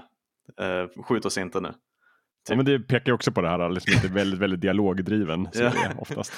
ja, att det, det är väldigt mycket så hotet om att åh nej, nu har vi inga sköldar, blir vi träffade nu då sprängs vi alla i luften. Då är det någon som liksom ringer ett Zoom-samtal och, och kollar om de inte bara kan medla fram någon typ av men det är väl också det som tar bort edgen lite, vad man ska säga, om, speciellt om man tittar på de äldre serierna. Jag menar, vi vet ju att de inte kommer spränga Enterprise avsnitt 3 i säsong 2. Det kommer liksom inte hända. Så man vet redan på förhand att det, det här kommer, nu är sköldarna nere, okej, okay, det kommer ju lösa sig. Lite så. Vi, vi är ganska säkra på det. Ja. Men hur känner ni inför de här nya serierna? Då menar jag liksom Discovery, Picard och också kanske i någon mån Lower Decks. Är det, liksom, är det äkta Star Trek? Eller är det någon sorts moderna avarter? Hur känner ni? Liksom? Jag är nog lite mer åt moderna avarter. På, alltså det, det är Star Trek, absolut att det är. Men det är också en tolkning av Star Trek. det är inte ditt Star Trek. Nej, och det är inte... Och det, det är inte det, det, har tappat mycket av det som, som kanske är Star Trek, men det vi pratar om, familjära, lite långsammare, långa alltså story arc mm. som får chansen att byggas ut och fokus på ett ganska litet antal karaktärer oftast som är eh, framförallt Discovery upplever jag väldigt många karaktärer mm. som, som man ska följa. Och det här det är mer fokus på strider, specialeffekter har en ganska framträdande roll, vilket inte är så annorlunda, eller så konstigt eh, när vi är 2020, 2021 mm. liksom. Men det är, det är ett annat fokus, det, det känns uppenbart gjort tycker jag för en modernare publik på gott och ont. Jag tycker lite för mig eh, med Picard speciellt, där var det nog när jag insåg att eh, Mass Effect som jag älskar och som vi pratade om i förra avsnittet, att då fattar jag på allvar att alla de på Bioware som utvecklar Mass Effect, de har ju växt upp med och älskat Star Trek. Eh, jag tror jag insåg det först på allvar där för att Picard kändes nästan mer som Mass Effect än Star Trek de första två, tre avsnitten innan de skruvade på liksom fanservice, callback-reglaget på allvar. Um, så lite då kände jag så här, fan jag gillar Picard, det känns som Mass Effect. Mm. Uh, men sen inser jag, fan Mass Effect är ju inspirerat väldigt mycket av Star Trek. Alltså mer, mer Star Trek än Star Wars i Mass Effect. Um, så det, där är det upphottat på ett sätt som fångade mig på ett, på ett sätt till en början. Um, och typ, jag, där kanske jag är skyldig till att det är lite avarter för att när det väl blev mera Star, eh, Star Trek och så här, här är alla gamla karaktärer som ni älskar. Ehm, då, då ruttnade jag lite grann på andra halvan av den säsongen. Men å andra sidan så tänk, då, då tänkte jag också så här, fan det kanske inte är det att det blev för mycket Star Trek plötsligt, utan det kanske är att det blir lite för mycket lite så här Indiana Jones eh, 4 typ. Vad menar du då? Nej men du vet så här, eh, de tvingar på Harrison Ford de gamla kläderna och han ska hoppa fast han har dåliga höfter och ja, eh, vi, ska ta, vi ska dra in Marion igen och vi, vi kan liksom inte göra ett helt, eh, någonting helt nytt nu när vi har Picard utan vi måste ta in allting från de gamla på något sätt. Det är, ändå, det är ändå intressant, det är inte riktigt vad jag tror jag har svårt för med Picard jag tycker precis som du att i början är den eh, det är bra. Jag var riktigt intrigued efter de första avsnitten och bara Hä. Sen så tycker jag mest att storyn blev jävligt dålig. Jag tror ja, det är det också. största problemet. Att det så här, vad fan gör, vad händer liksom? Det blir, det blir bara dåligt allting. Och väldigt eh, enkla lösningar på saker. Och, äh, ja, det var nog mer det jag ruttnade. Att det dyker upp massa gamla karaktärer. Det, det, jag tror det varken gjorde till eller från för mig. Det kändes lite, lite inklämt, lite påklistrat. Eh, men Det som absolut var var att jag tyckte att förklaringen på alla de här mysterierna som presenterades tidigt i serien var bara kass. Och då tappade jag intresset. Ida, vi släpper in dig också. Hur känner du för nya Star Trek? Alltså, ja, JJ Abrams, liksom filmerna som kanske var det första nya som kom, de, de eh, är inte så mycket Star Trek kanske egentligen. Men det var väl ändå, man var, då var jag mest bara så glad att det var någonting nytt eh, som dök upp efter många, många år. Men jag måste säga att Star Trek Discovery känns nog som att de har lyckats ganska bra med vad som är Star Trek fast i en modern tappning. Jag kan hålla med om att, att det är väl kanske lite väl mycket actionfokus även där, men, men det finns, jag känner ändå igen väldigt mycket och bara, ja, det här, jag tycker ändå det är bra på något vis i det stora hela.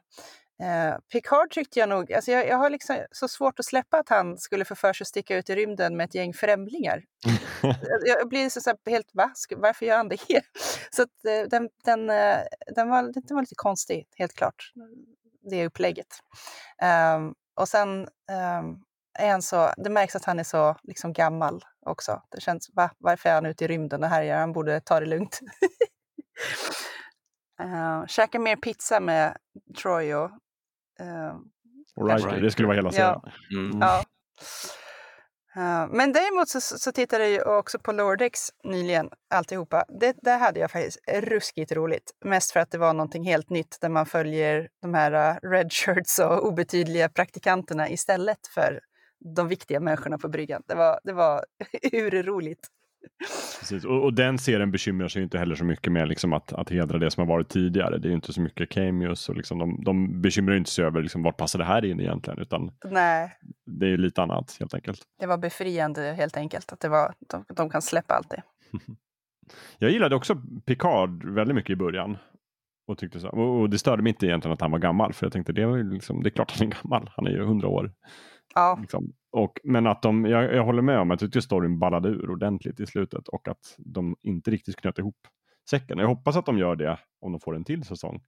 Medan Discovery då som har gått i tre säsonger tycker jag har rört sig liksom väldigt mycket fram och tillbaka på det. Ibland tycker jag att det är spåndumt och ibland så tycker jag att det är väldigt spännande och jag investerar. Och jag har liksom alltid kul när jag kollar på de här serierna. Jag, jag vantrivs inte men sen så ibland tycker jag att Discovery är så här väldigt konstig.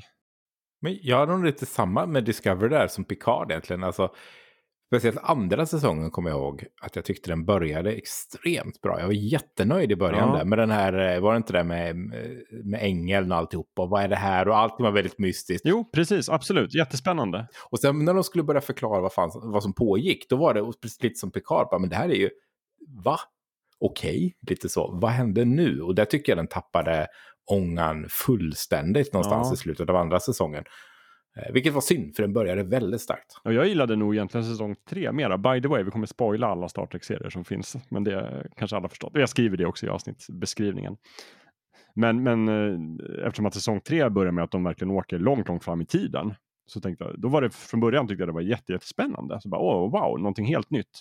Nu kan ju de verkligen så här upptäcka nya världar och, och vad spännande att få se liksom och sen så verkligen tyckte jag att det ganska snabbt släppte de det och liksom, den höll inte heller riktigt i slutet. Eh, det vart väldigt mycket så här, samma gamla Star Trek fast i modern tappning. Och i modern tappning då innebär att det är väldigt glassiga specialeffekter fast det inte är så logiskt. Och sen så, jag vet inte om jag är ensam med det, men jag tycker att Star Trek Discovery också är så här, lite för mycket fokuserad på en enda person. Och att även om det är jättemånga personer så handlar nästan allting bara om den här Michael. Och det är också lite för mycket feels. Jag menar man ska inte klaga på det kanske om, om man har tyckt att det var lite stelt, typ första säsongen av Next Generation. Men det känns som att i Discovery så måste de berätta hur mycket de älskar varandra i varenda avsnitt. Till hela besättningen bara. By the way, jag tycker om er så himla mycket. Ni är mina bästa vänner, jag älskar er. Ja, det är lite mycket. Och det, det blir lite för mycket. Det blir lite för mycket klet. Även om det är också trivsamt. Men liksom skala ner det några punkter så skulle jag älska den serien mycket mera än vad jag gör. Eh, men jag tittar på den och jag kommer absolut kolla på fjärde säsongen också. Men det är liksom, jag vet inte, väldigt blandat. Eh, just med Discovery så jag har svårt för Michael som karaktär tror jag i allmänhet. Att det är lite som du säger, det är lite för mycket feels på ett sätt som blir jobbigt och det är alltid väldigt mycket, hon är väldigt ledsen, hon är väldigt upprörd hela tiden över allting. Det är väldigt jobbigt allting hela tiden. Det är lite så, mm det, det, är aldrig riktigt bra. Det finns alltid, och när det är bra då måste hon envist göra någonting så att allt går åt skogen igen. Lite av en drama queen. Ja, väldigt mycket av en drama queen faktiskt. Och det blir lite gammalt kände jag i tredje säsongen. Hon, hon ska ju prompt göra allas bekymmer till just sitt främsta bekymmer mm. också. Så. Men precis, men det är lite det jag menar också med att hela serien verkligen kretsar kring henne. För att samtidigt som hon beskrivs som den här liksom extrema supermänniskan som typ är den enda som klarar allting. Hon är liksom bäst på allt. Typ. Och det blir ju lite tjatigt kan jag tycka. Medan för mig är ju Star Trek är ju väldigt mycket så här att det ska handla om en grupp människor som genom samarbete lyckas bra. Eller hur? Och att de har olika styrkor. Men här är det liksom så här, Michael skulle egentligen kunna vara ensam på det där skeppet. Det är ju or originalseriens bästa grej, hur Kirk, Spock och McCoy är liksom en, en enhet som gör balanserar varann lite grann. Mm, ja, alltså, men verkligen. Eh, sen är det lite överdrivet åt alla håll och kanter, men de, de, de skulle, det skulle inte alls vara samma, samma bra grej om inte de tre hela tiden drog lite i varann. Liksom. Och det saknar man definitivt i Discovery. Ja, för jag, jag gillar Michael ändå. Liksom på sätt och vis, även om jag tycker det blir för mycket. Men, men de avsnitt jag tycker bäst om, det är ju när, när de andra i besättningen får kliva fram lite grann i alla fall och vara med. För de finns också där. Liksom. De flesta Star Trek-serier är ju inte jätte, jättebra de första två eller tre säsongerna. Utan de behöver ofta några säsonger på sig att komma in i det. Så jag hoppas att det blir så även här. Mm. Men sen hela det här med, med, specialeffekterna stör mig väldigt mycket. Att det, just Discovery känns som att Netflix la en orimligt stor del av budgeten på att det skulle bara vara gnistrande specialeffekter. Och jag tycker att så här, kan inte rymden bara få vara svart ibland?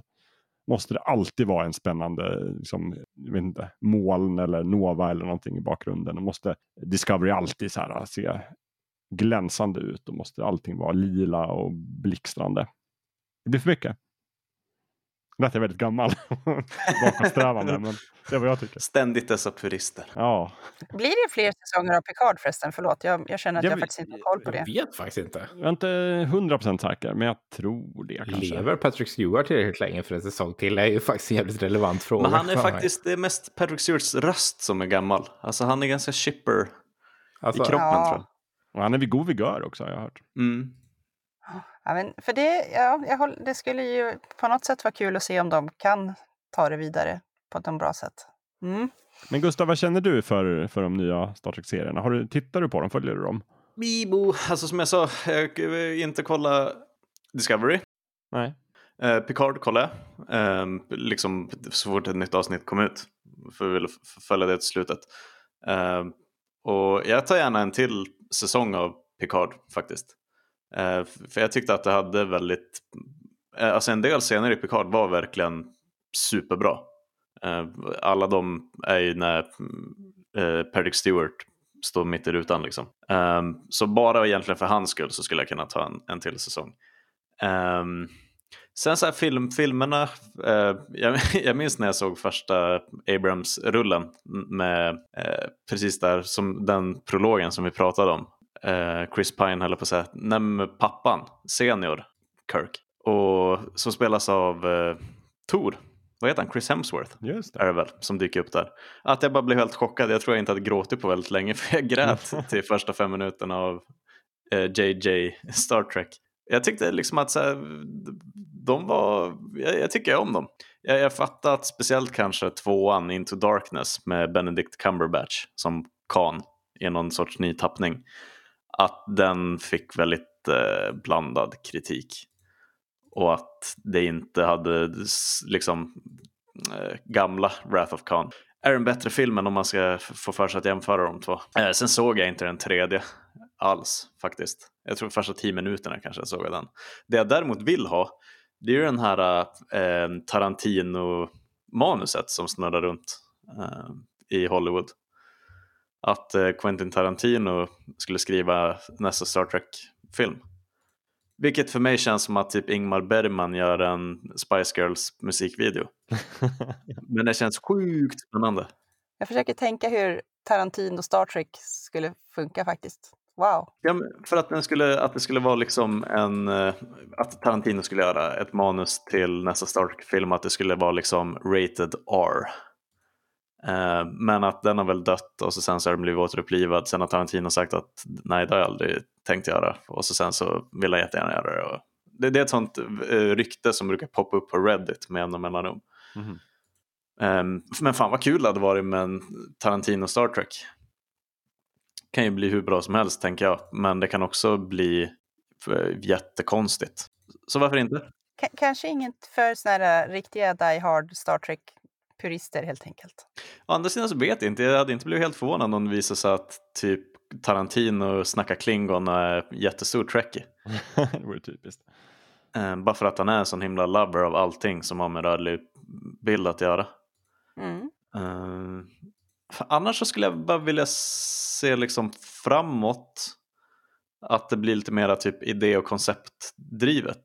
Um, och att de kanske liksom våga göra mera typ The Mandalorian-serier av Star Trek. Bara så här smalna av. Lite så, nu är Lower Decks liksom en animerad komediserie.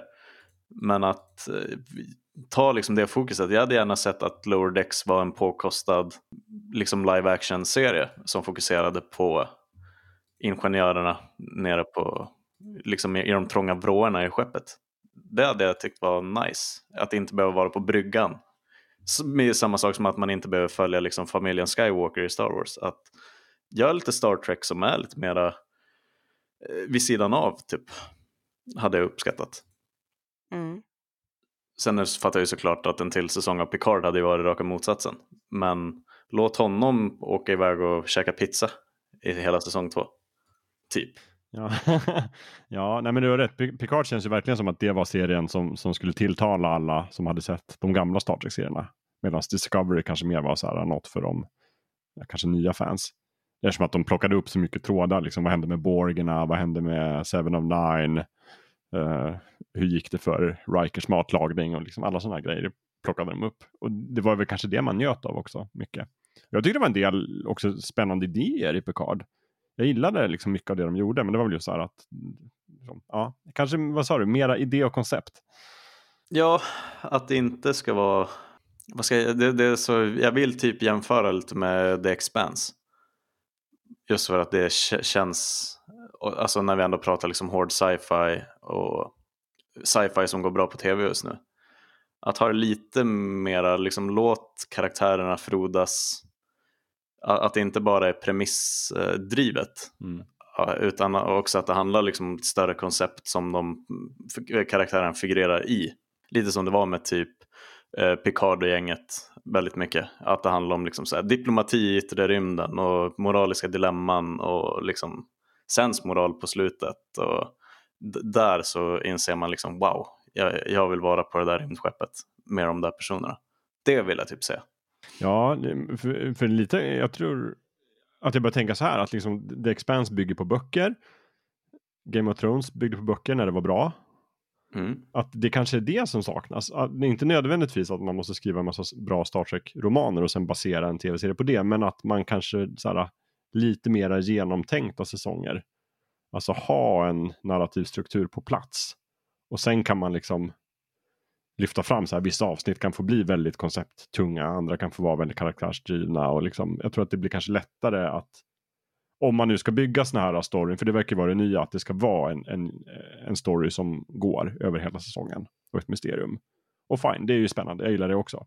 Men som, som du nämnde The Mandalorian Gustav, det visar ju också att man kan göra en serie idag som är liksom båda delarna, som är både så här ganska fristående avsnitt där man upplever olika äventyr, men där det samtidigt finns en, en genomgripande story arc. Men det tror jag verkligen, alltså om det är någon franchise som kan frodas i den här nya vågen av veckans skurk, veckans äventyr, ja. tv, så är det ju Star Trek. Ja, det tror jag också. Så varför inte? Mm. Tillbaka till det, kör lite uh, Picard läser spela flight en vecka. Precis, faktiskt. Ja, men en stor utmaning där är väl liksom säkert också när du ska komma där och skriva den nya Star Trek-serien, du vet inte om den kommer leva en, två, tre eller fyra säsonger för att Nej. det är så helt slumpmässigt hur den slår alltså, vid det här laget. Mm. Och det är slumpmässigt vad som får pengar att fortsätta. Det finns... Det går liksom inte att förutse ett halvår innan och då väljer man en enklare väg, vilket är de här lite kortare story arcsen och lite mer mm. episodfokuserat, kan jag tänka mig. Mm. Jag antar det. Men vad, vad, vad vill ni se då i framtiden från Star Trek. Det ska ju komma, jag vet inte i och för sig om den fortfarande är aktuell. Men det ska ju komma en serie som heter Strange New Worlds eller någonting. Som ska handla om just Enterprise. Alltså Enterprise i Discovery säsong 2 var ju, vad heter han, Captain Pike med Ja, just det. på Enterprise. Det gänget ska ju få en egen serie och bli en riktig prequel till originalserien. Eh, och sen är det väl nya säsonger på gång av alla de här serierna, tror jag. Men eh, om ni får önska fritt, ni får önska en helt ny serie också om ni vill. Är det matlagningsprogram med Piker och Ja, matlagningsprogram. Nej, men jag Ri- skulle... Riker och Picard menar jag förstås. Eh, när, när eh, Pike är med i Discovery är ju bland det bästa i den serien så här långt. Han, han är ju på den här eh, planeten Boreth och fippla med några tidskristaller som kändes så super mycket Star Trek och ändå nytt och fräscht. Så det, det skulle kunna bli riktigt spännande faktiskt med mera, mera från, från det. Uh, och sen tycker jag nog att, att Discovery gärna får rulla på lite till. Det känns ju som att den har potential att växa till sig om den får fortsätta. Mer Star Trek bara. Det, alltså, det är det som är så fint nu när det finns massor av Star Trek som är gammalt. Så kan man alltid gå tillbaka och välja ut sina favoritgrejer och titta på. Man behöver inte sätta sig och glo på de dåliga säsongerna av TNG. Man kan hoppa direkt till, till det bra och så. Ja. En annan grej som vi pratade om sist vi pratade om Star Trek för eh, fyra, fem år sedan eller när det var. Då pratade vi också om att de var så otroligt svårt att få tag på om man inte ville köpa DVD-erna. Vilket ju är helt annorlunda idag. Idag ligger ju allt på Netflix. Vilket är, är underbart. Du kan titta på underbart. Next Generation, Voyager, Deep Space Nine, originalserien, animerade serien, Discovery, Picard, Lower Decks. Är Picard på Netflix också nu? Nej, på eh, vad heter den? Prime. va? Prime. Prime, Precis. mm. Just det. Ja, jag, jag var tvungen att skaffa Prime bara för att se Picard. Och Lower Decks är väl också Prime? Eller? Det är också på Prime nu, ja precis. Och sen har vi Discovery på Netflix. Ja, det är verkligen en stor skillnad. Och, ja, men jag tycker det är kul att de testar nya serier. Jag kanske vill se mer, mer sånt i framtiden. Testa någon ny serie, testa något nytt grepp. Förr eller senare så sätter de väl det där, tänker jag. Mm. eh, perfekt eller vad. Men eh, sluta inte försöka lite så. Jag menar, jag, jag gillar ändå Lower Decks som väl är den nyaste av de här. Ja. Jag är inte lika frälst som Ida. Du skrattade inte lika mycket, eller vadå? Jag skrattar inte lika mycket. För mig, jag tycker de tar det, inte tar konceptet tillräckligt långt. Det skulle jag nog vilja se en andra säsong. Det är fortfarande så här, ja det är Lower Decks, men det är hennes mamma som är kapten. Mm. De, är på, de är ändå med där på, på bryggan och de är ändå med på alla. Så här, men nej, det var ju det vi inte skulle göra. Jag Lite har- så ja, tänker jag. det har du rätt i. Det kunde vara att de faktiskt bara stod där på the lower decks och aldrig fick sticka iväg på action. De är ju trots allt iväg på grejer. Ja, men alltså, jag, jag tycker ju längre det går också så blir de ännu mer med, med på allting och det blir nästan som en vanlig inom citationstecken Mm. eh, Star Trek-serie. Det tycker jag är lite trist att de inte drar det tillräckligt långt. Så en andra säsong kanske jag skulle vilja se där, där om man får drömma lite. Men jag kan vara inne på det som Gurra sa, med en, en, en riktig live action-serie där de är på lower decks och följer riktiga människor. Det hade, det hade också varit spännande att se. Så att det inte blir det där överdrivna. Alltså lower decks är väldigt, de, de, ska, de ska ju skämta så mycket så att det liksom Mm. känns, känns lite typ South Park eller någonting. Men eh, om det hade varit Star Trek fast vi följde ingenjörerna, ja det hade kunnat bli bra också. Ja, men det är om man tänker så här, den bästa karaktärsutvecklingen i hela Star Trek, det är ju typ Miles och Brian. Ja. Börjar någonstans, är med i något avsnitt då och då i, i Next Generation, som bara utvecklas genom hela Deep Space Nine och blir en huvudkaraktär. Alltså, han är ju Lower Decks personifierad och som Verkligen. sen klättrar uppåt. Det är... det- Han är lätt att glömma bort, men ja, han har nog tusan den bästa karaktärsutvecklingen i hela Star, Star Trek-universumet. fanns någon så rolig seriestripp på webben som jag såg om Miles. Jag tror den hette typ Star Trek O'Brien eller sånt där. Bara handlade om hans liv.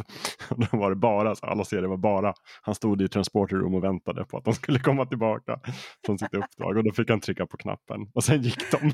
Och så fick han stå kvar där. Åh, Jätteroligt. stackarn. Men han fick ju upprättelse sen i alla fall. O'Brien. Mm. Ja. Det låter som att ni alla gör i alla fall tummen upp och grönt ljus och fortsätter köra mer Star Trek. Det tycker Det jag. är betryggande. Det är ingen som säger bara lägg ner skiten. Vi har, vi har Next Generation, det räcker. Nej då, vi kan nog tuffa på ett tag till, tänker jag. Och bra, då, då antar jag att de ansvariga lyssnar och gör det. Ja, precis. Där, jag skulle också vilja se om jag får eh, önska av dessa ansvariga som nu lyssnar att eh, vi kan få se lite fler HD-remakes också. Eh, Ja, jag har hört att det är fruktansvärt komplicerat och väldigt dyrt att göra på till exempel Voyager, men det tycker jag vi kan lösa. lägg pengarna bara. Inget omöjligt. AI löser det. Mm, precis. AI fixar allt. Mm. Ja, det hade varit fint. Mm. Ja, men jag håller med, det är faktiskt viktigt att konservera de, de serierna så att de är sevärda. Då är det, vad är det Voyager och Next, Deep Space Nine, ingen av dem går väl i widescreen ens? Nej. Eh, och det, ingen av dem finns väl ens någon plan tror jag i dagsläget på att göra HD-versioner av. Mest för det blir så fruktansvärt dyrt med hur de är producerade. Ta lite av Discovery-budgeten på specialeffekterna och Ja. eh, lägg dem på det. Det tycker jag. Ja, nej, men vill man så kan man, tror jag. Ja, så är det.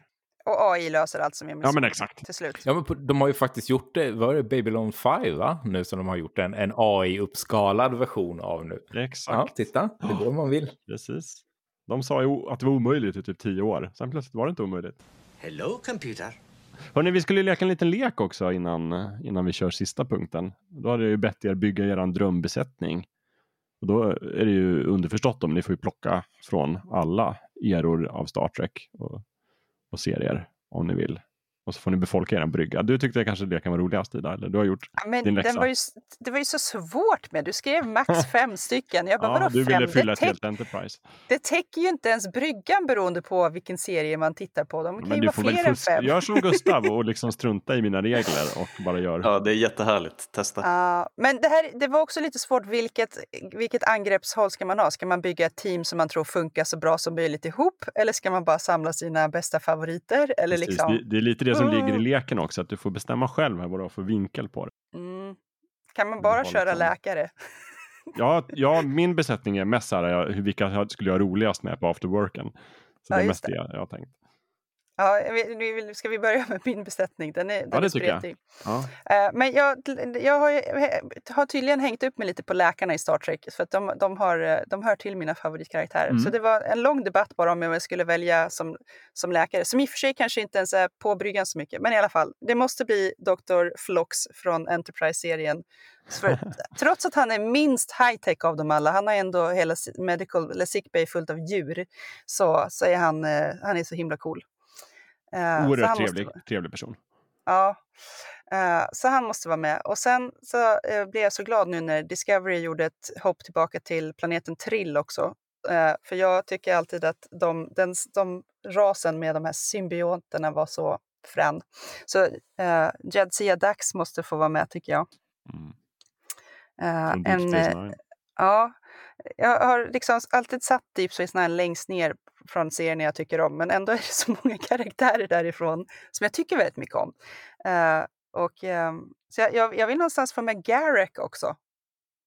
Från Deep Space Ja. Nine. Ja. Men, men jag vet inte riktigt han kommer ju, han är en knepig karaktär så det, han kanske är svårt att ha roligt med på afterwork. Men, men eh, man vet aldrig om han försöker liksom utnyttja en på något sätt. Ehm, men, men han är en, en väldigt bra karaktär. Eh, sen har jag alltid eh, haft eh, stor förkärlek till Commander Shran. Han är inte ens med i, i, i, Federation-sidan antar jag. Men, men eh, han är ju en sån här eh, blå snubbe med antenner på huvudet. Just det. Uh, som gillar att slåss. Mm. Han och Kirk är ju väldigt lika, fast Shran, Shran är, är, är blå. Han är också hetlevrad helt enkelt. Eh, sen måste vi ha med Belana Torres, för hon är lite som Worf, Spock och Scott i en och samma person. Då får man liksom lite av allt i ett. Just det. Smart. Eh, ja, Kan ta vilken plats som helst på bryggan egentligen.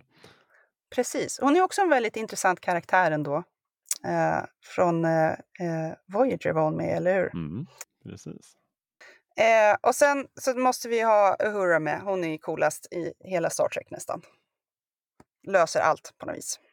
I, hon, är, hon är häftig både i originalserien och i den nya moderna varianten. Hon har så snygg stil i originalserien. Mhm, Väldigt. Ballast på bryggan. Mm. Vad fint, det var din besättning. Det räcker väl att komma långt. Är, är det någon som tror de kan samarbeta? Jag vet inte så noga. Men de är... Jag tror det skulle vara intressant i alla fall. Ja, indeed, indeed. Det kanske är min eh, nästa eh, fram, framgångsserie. Mm. Emil, har du också byggt en besättning eller? Jag har klurat lite på detta. Eh, Jag är lite, lite inne på samma spår som Ida här. Jag skulle gärna med eh, Garak faktiskt från Deep Space Nine. Han ändå... eh, Han har ju resurser så att säga, den mannen. Även att han eh, bara är, vad är det han är, skräddare. Mm. Just det. Eh, bara en vanlig skräddare.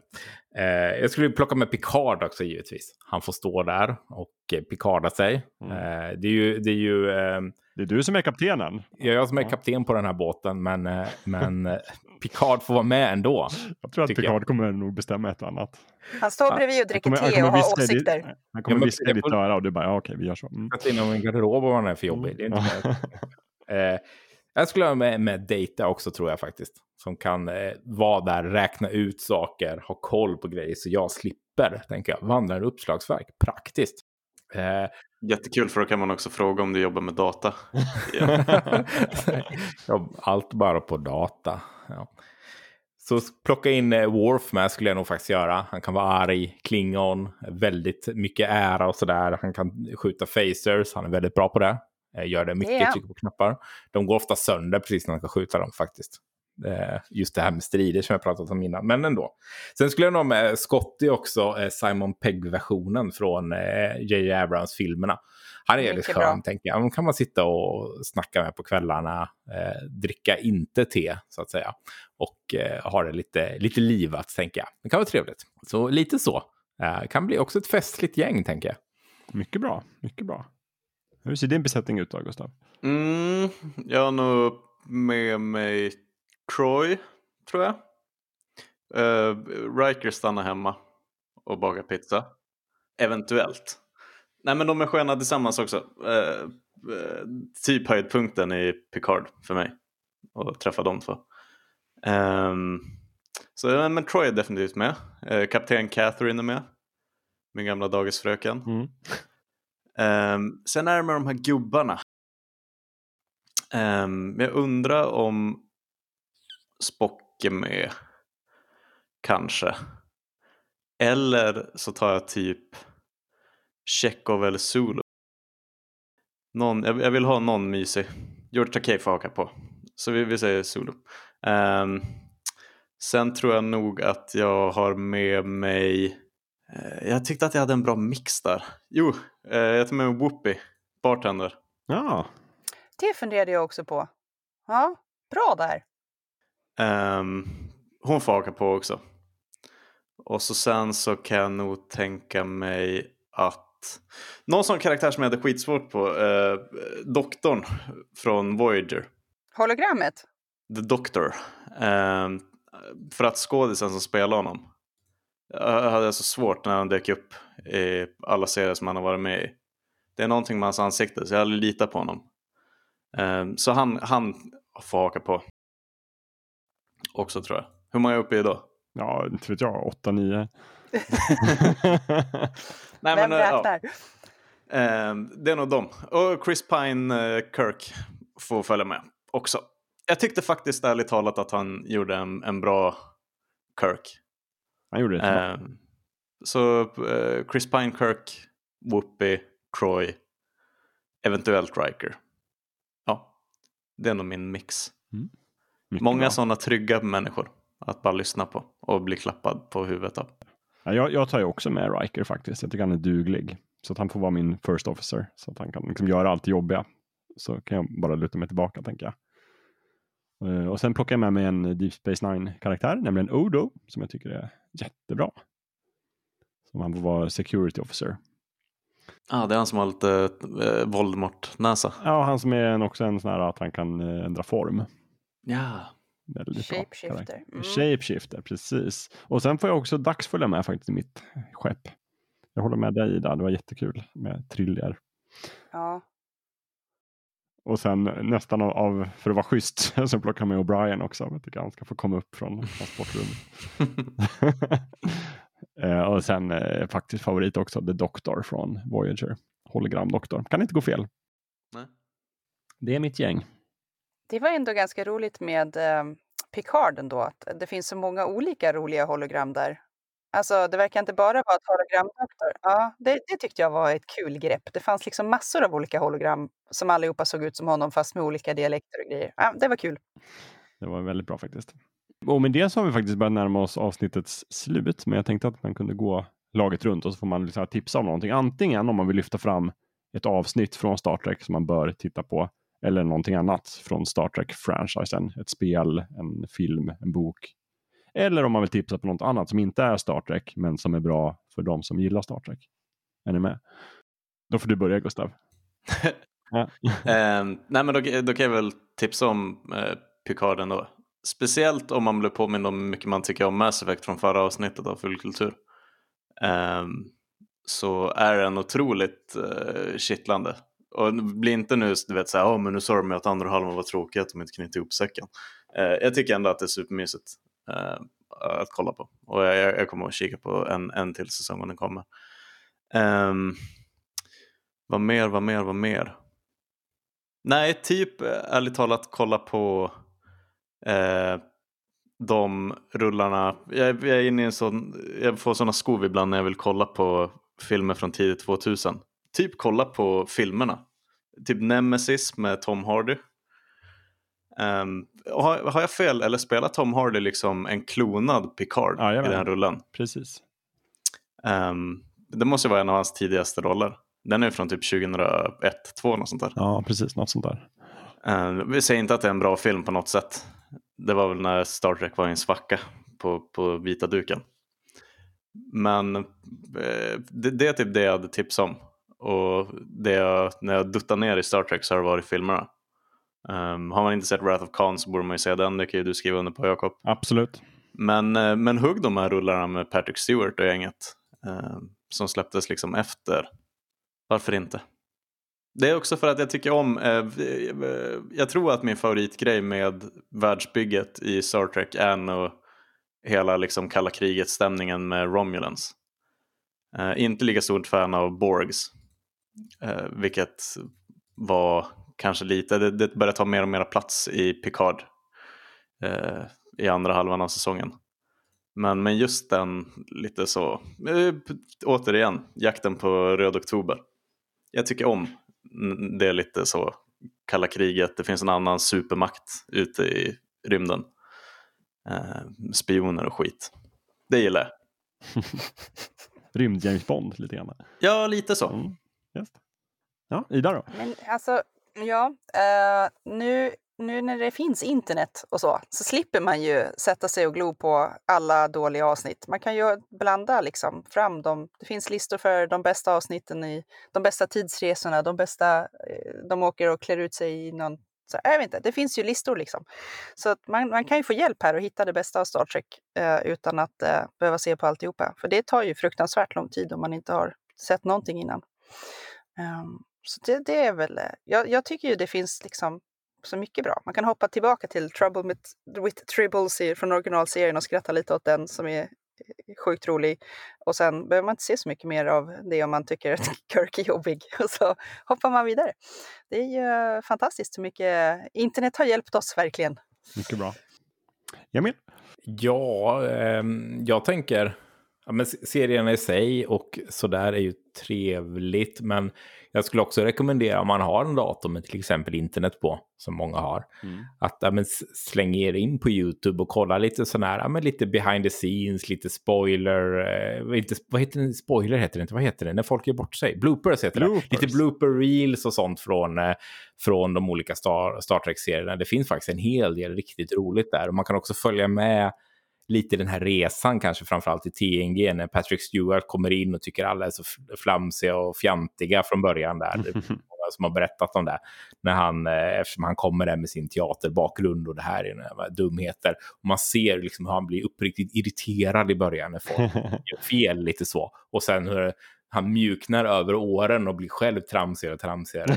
Några roliga klipp där han dansar och sjunger och allt vad det är. Och det finns mycket sådana guldkorn som gör skådespelarna bakom mera liv, äh, levande tycker jag.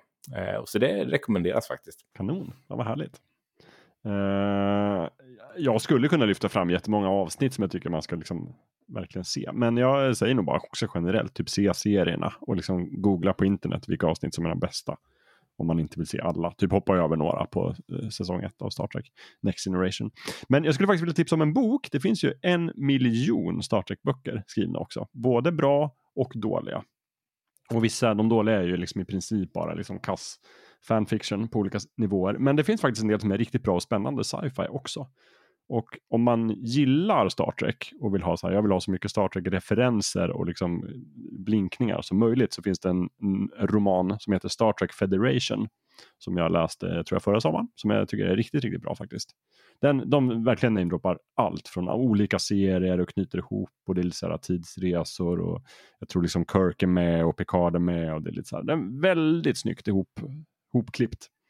Liksom best of Star Trek. En bra bok, den kan man liksom slöläsa. Någon... Det låter sjukt spännande. Mhm. Har, du, har du läst mycket? Nej, det har jag inte. Ja. Var, vart hittar man allt detta fanfiction om man vill leta reda på det? Internet bara? Eller måste man Men, köpa ja, men böcker? precis. Nå, men eh, alltså, de, de riktiga böckerna går väl att köpa, men de är så billiga. De går att köpa på typ så här digitala bokhandlar för 59 kronor eller någonting. Eller på, på typ SF Antikvariatet i Stockholm finns det också en jättemånga Star Trek-romaner för typ 20 kronor styck. Om man vill köra det. Men kolla först lite på internet vilka som är bra.